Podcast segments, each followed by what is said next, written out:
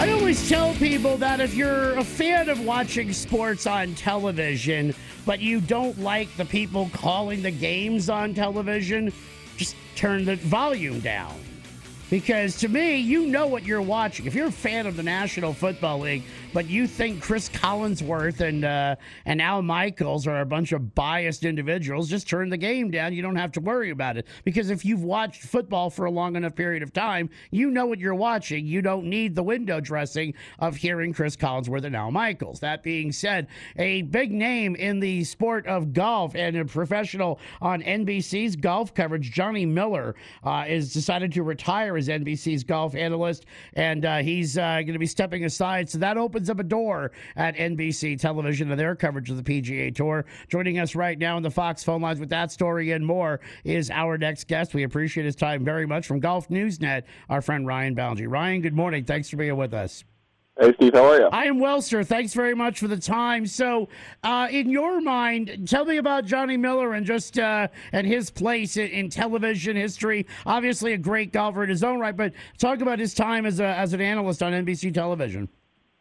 I think he he changed how golf is covered. Um, he's done this for basically the better part of 30 years at this point, and he became a guy that wasn't afraid to say what he really thought. And this is a sport, golf, where everyone kind of just pals around with each other. Whether you even like someone or not, you're nice to them uh, because it's a small sport. It's kind of this, for lack of a better term, brotherhood because it's mostly male.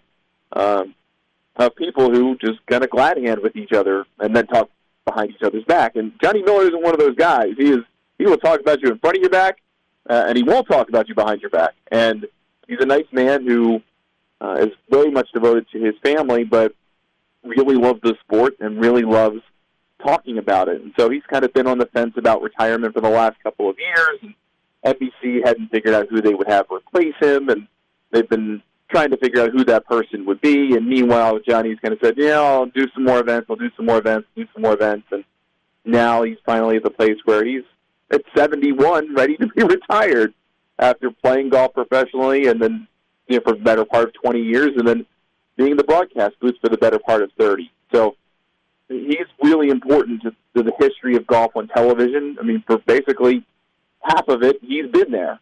So uh, it, it's pretty amazing to see his run come to an end. It's going to end next February. He'll do one more tournament, which is the Phoenix Open. He won it in the 70s. And uh, NBC gets it this year only because CBS will be having uh, the Super Bowl the same weekend.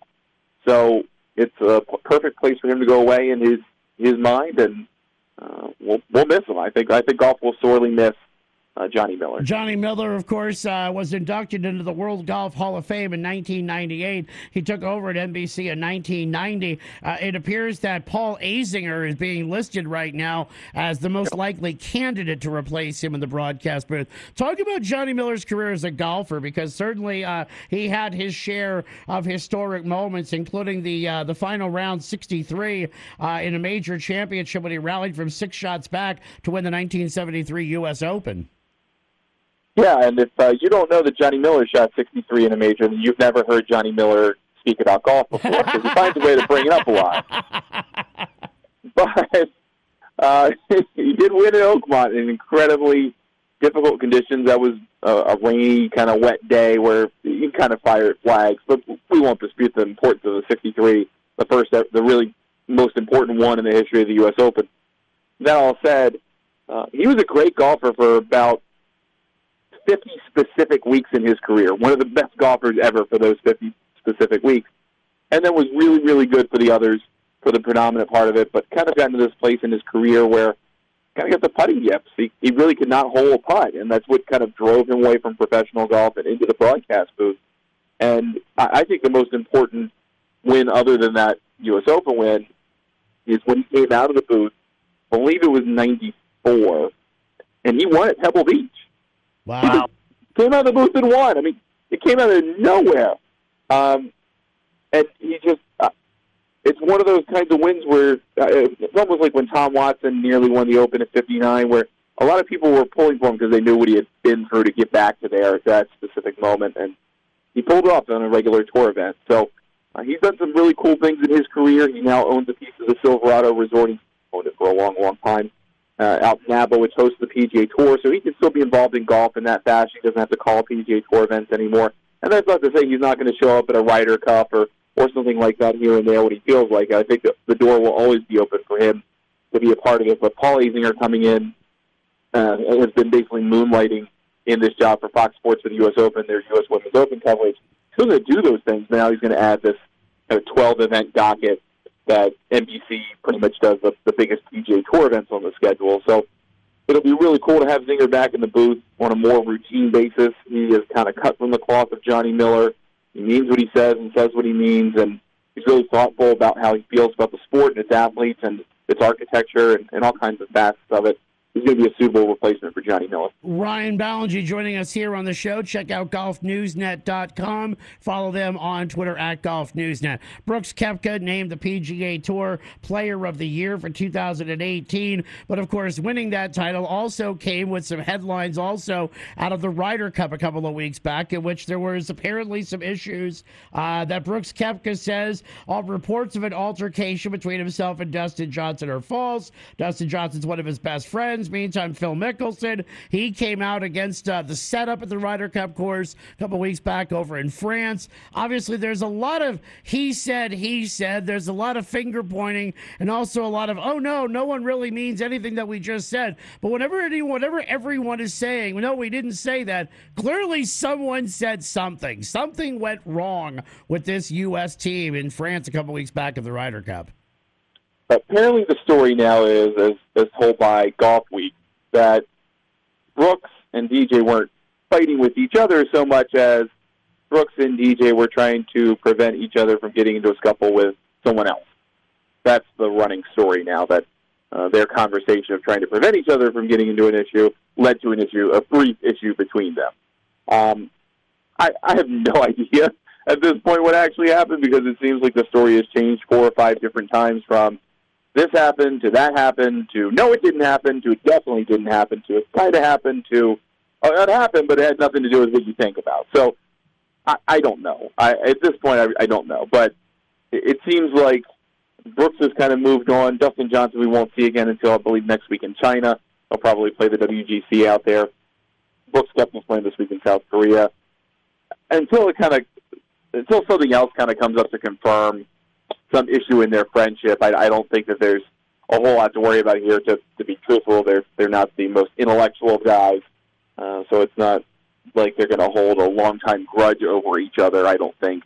Uh, let us get back to lifting in the gym, and uh, maybe that's good enough for them. But for Phil Mickelson, at least, uh, I, I think there was some kind of admission of failure on his part in trying to throw the Ryder Cup close course Le Golf National and it's set up under the bus to basically say, I'm uh, I'm not a fan of those types of courses, and to even go further, which is what Phil does by overcompensating, to say I'm not going to play any golf course like that anymore on the PGA Tour, which seemingly rules out the U.S. Open in the future. Uh, I know we won't be we won't be skipping that, so he just seems to have kind of gone out of his way to try to make up for or explain away his performance in France, and uh, probably in part because he knows that's going to be the last time, at least on foreign soil, he's going to represent the United States in the Ryder Cup. Uh, did the results of the Ryder Cup, the results of uh, of his effort in the FedEx Championship, the Tour Championship, did did any of those things sort of dissuade people maybe a little bit away from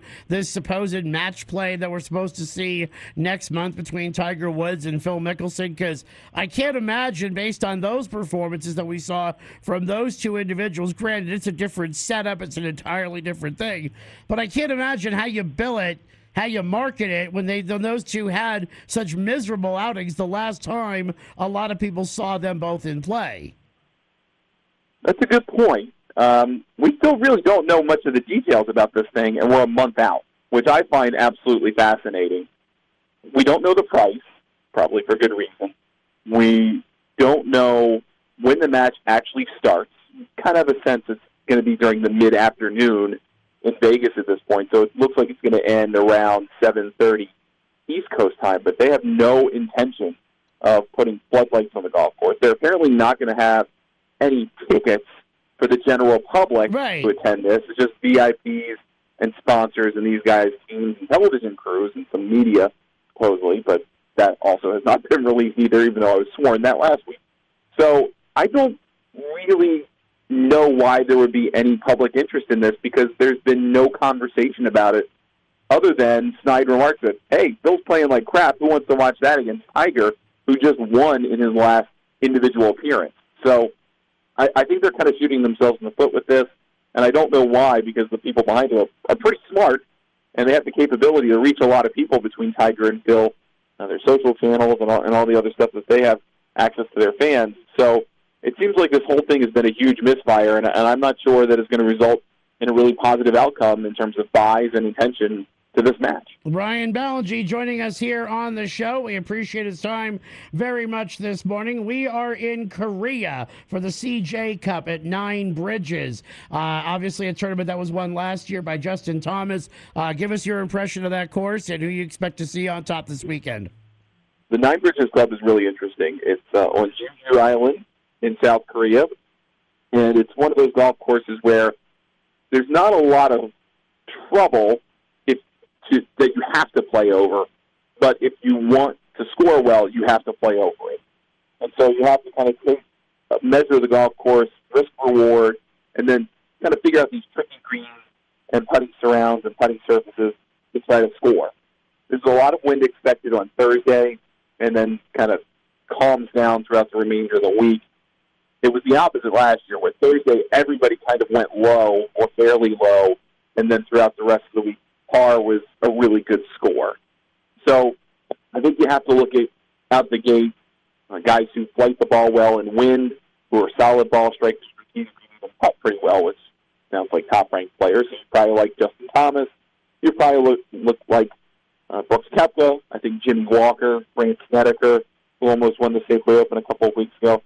I think there are a variety uh, of guys who are top ranked in this field, and then maybe even throw in a guy like Jason Day, who's for some reason came back to this event despite hitting a pretty high ball, but uh, he seems to like this golf course in the way it, it challenges him. So I, w- I would think we're sleeping on him. And then Hideki Matsuyama has played great golf in his last three or four times out. No one's talking about him. I think he's in line for a good run.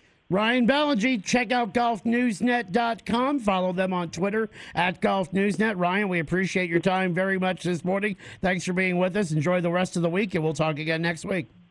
Thanks, Steve. See. You too. Thank you, sir. That's Ryan Ballengee joining us here on the show. We'll wrap up our number.